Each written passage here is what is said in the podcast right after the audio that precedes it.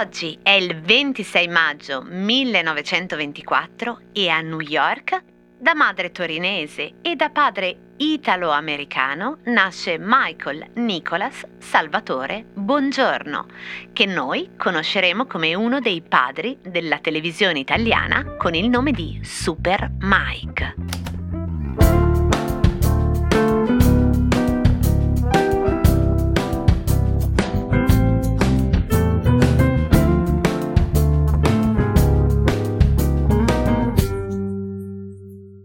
Cosa c'entra Mike Buongiorno con una cosa? Buongiorno Italia, salute a tutti amici ascoltatori e allegria.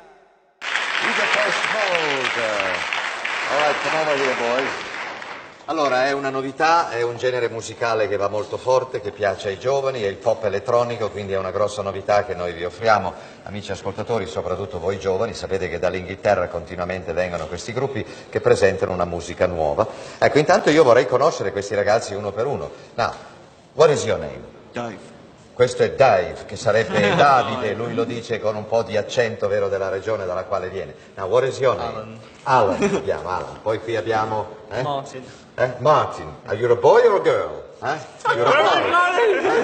Eh, femmina. Ma prima di tutto, prima di quella assurda intervista ai Depeche Mode, Mike Buongiorno è una cosa? Per me sì.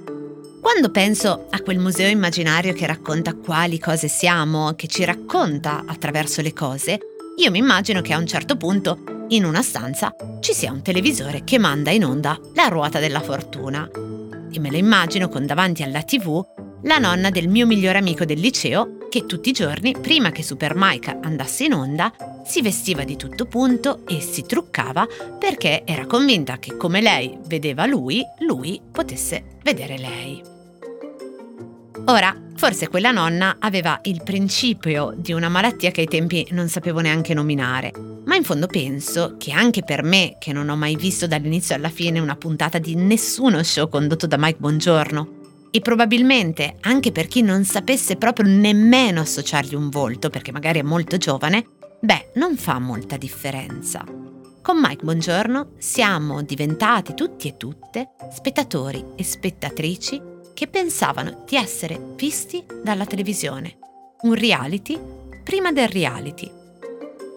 Lo ha scritto bene Umberto Eco, non a caso, lo ha fatto nella fenomenologia di Mike Buongiorno, usando proprio questo termine, fenomenologia, che significa, dalla filosofia di Husserl in poi, descrizione di un determinato oggetto o evento per come si manifesta alla coscienza di chi lo osserva. Un determinato oggetto. Mike Buongiorno. Scrive Umberto Eco. Mike Buongiorno convince dunque il pubblico con un esempio vivente e trionfante del valore della mediocrità. Non provoca complessi di inferiorità pur offrendosi come idolo e il pubblico lo ripaga grato amandolo. Egli rappresenta un ideale che nessuno deve sforzarsi di raggiungere perché chiunque si trova già al suo livello. Nessuna religione è mai stata così indulgente coi suoi fedeli. In lui si annulla la tensione tra essere e dover essere.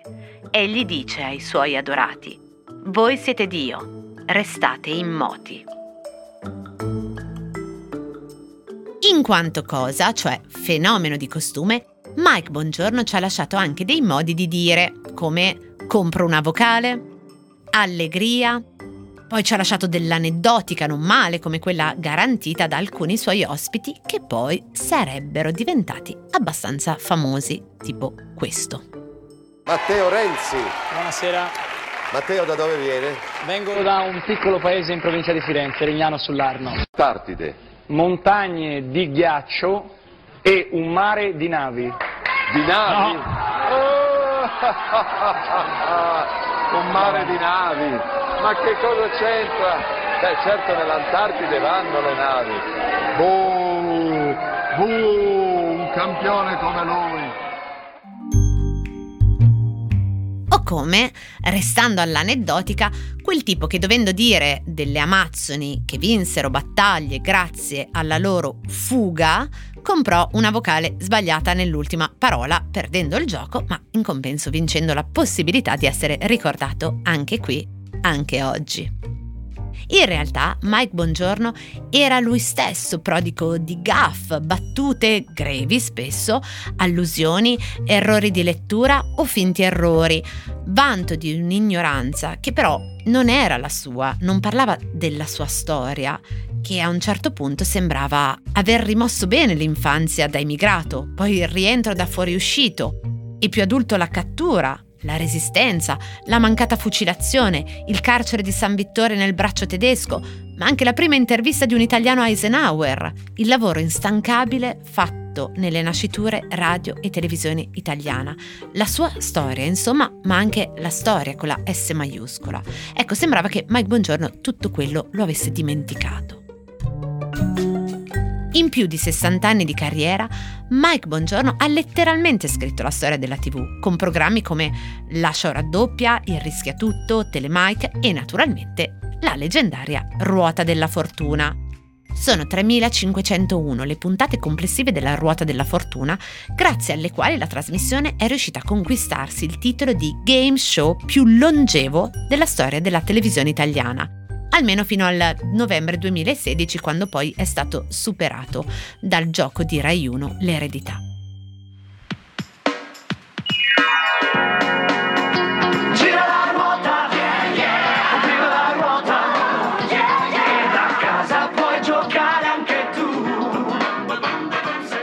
Però appunto per chi fosse in ascolto e, e non sapesse che cos'è la ruota della fortuna, immaginatevi una specie di gioco dell'impiccato il funzionamento era molto semplice. Scopo del gioco era indovinare una frase misteriosa sul tabellone chiedendo di scoprire consonanti o acquistando una vocale per volta e tutto girando la famosa ruota. Se la tacca del concorrente finiva su una somma di denaro indicata sulla ruota, si chiedeva una consonante e eh, se presente nella frase misteriosa, il concorrente accumulava il proprio montepremi. Poi quando la frase diventava abbastanza composta, i concorrenti potevano tentare di dare la soluzione, aggiudicandosi così la manche e il montepremi anche degli avversari.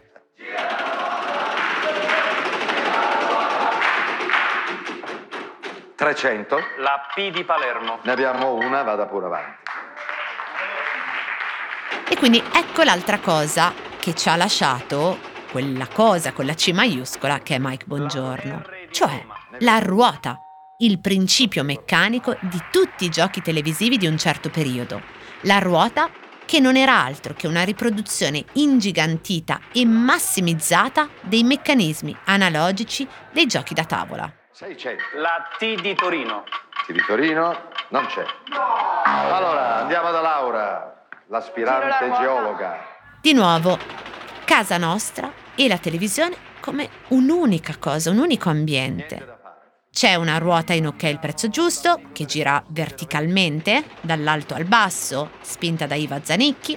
C'è una ruota nel pranzo servito, che gira su una specie di orologio alle spalle di Corrado, e sono tutte scenografie, come quella della ruota della fortuna, realizzate dalla scenografa Graziella Evangelista, il genio femminile nascosto dietro il successo di questi programmi, mentre esibite saranno altre ragazze, le Vallette, per esempio, la prima Ilenia Carrisi, figlia di Albano e Romina Power, che scomparirà misteriosamente nel 1994, poi Paola Barale, Miriana Trevisan, Antonella Elia, sempre trattate però un po' pessimamente, diciamocelo. Ed ecco cosa c'entra Mike Bongiorno con una cosa, che ormai dovreste aver capito che per me è un'elevazione il paragone, non, non un insulto. Signorina, posso domandarle che cosa sta facendo in questo momento? Mike ha congelato la propria immagine, come le cose, nello specchio dei suoi utenti, cioè i telespettatori e le telespettatrici. È l'oggetto con cui si è costruita una generazione di pubblico televisivo, si è truccata, si è vestita e si è messa davanti alla scatola nera aspettando che apparisse quella cosa che per 90 minuti, tutte le sere, li faceva sentire vivi. cioè li faceva sentire visti. Signori, cosa facciamo qua? Mi meraviglio di lei, come No, gli scolaretti a scuola. Eh, ma cara signorina, ma lei... Li avevo qui anche sul Ma tavolo. lei li aveva qua, ma cara signorina, ma come si permette lei, mentre io sto leggendo le domande per un valore di 120 milioni, dico 120 milioni, come gli scolaretti che tira fuori una serie di, di domande che possono riguardare quello che noi prepariamo. Signorina, ma io mi meraviglio di lei. No, è- Signorina, lei stava compiendo una truffa in questo momento. Io non sono Oltretutto scemo, per come- fortuna l'ho no. visto. Signori, che cosa facciamo?